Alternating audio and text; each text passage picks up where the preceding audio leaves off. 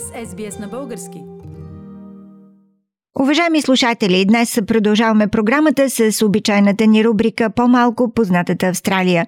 Във времената на коронавирус, във времената на австралийската зима, когато австралийските щати са затворени и повечето хора са с много ограничени възможности да пътуваме, ви срещам с доктор Мария Стайкова от Камбера – която макар и виртуално ще ни разкаже за интересни и не толкова познати места в Австралия. Здравейте, доктор Стайкова! Къде ще ни заведете днес? Добър вечер, Фили! Ще отидем на западния бряг на Австралия, на 420 км на север от Пърт, в Жералтън. От това пристанище се внасят над 350 000 тона петрол годишно – а корабите, които напускат пристанището на Жералтън, са натоварени с желязна руда и концентрати на цинк, никел и мед. Доктор Стайкова, ако един любопитен турист попадне в Джералтън, какво може да види? Какво интересно има там от туристическа гледна точка? Най-старият фар на Западна Австралия – 35-метровата желязна кула е направена в Англия, в Бирмингам. Натоварена е на кораб през 1876 година.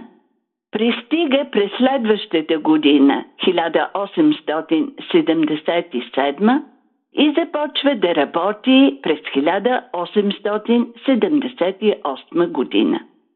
Халогенната лампа на фара е с мощност 1000 вата и можела да се види от 23 морски мили. Фили видяла съм много паметници, но мемориалът на кораба Сидне ми сви сърцето. Мария, а знае ли се по какъв повод е издигнат този паметник? Да, Фили, трагичен.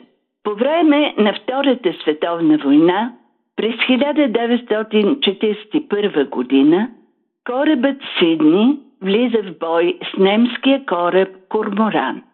Двата кораба биват потопени и нито един от екипажа на Сидни 645 моряка не оцелява.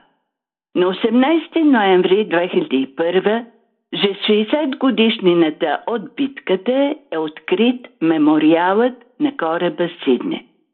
На гранитна плоча са имената на моряците.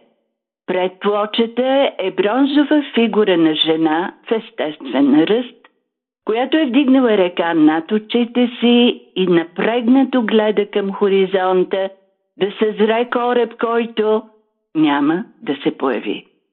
И купол от гларуси, които летят стремглаво надолу към земята – 645 гларуса.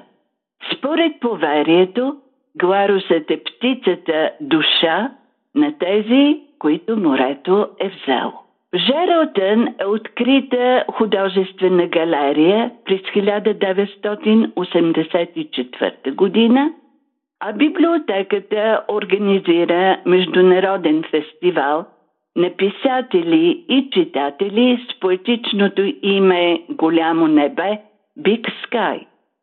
Тук е родена писателката Дорис Пилкингтън, чиято книга върви по крайоградата, която пази от зайци, Follow the Rabbit Proof Fence, книга издадена през 1996 година, е добре известна.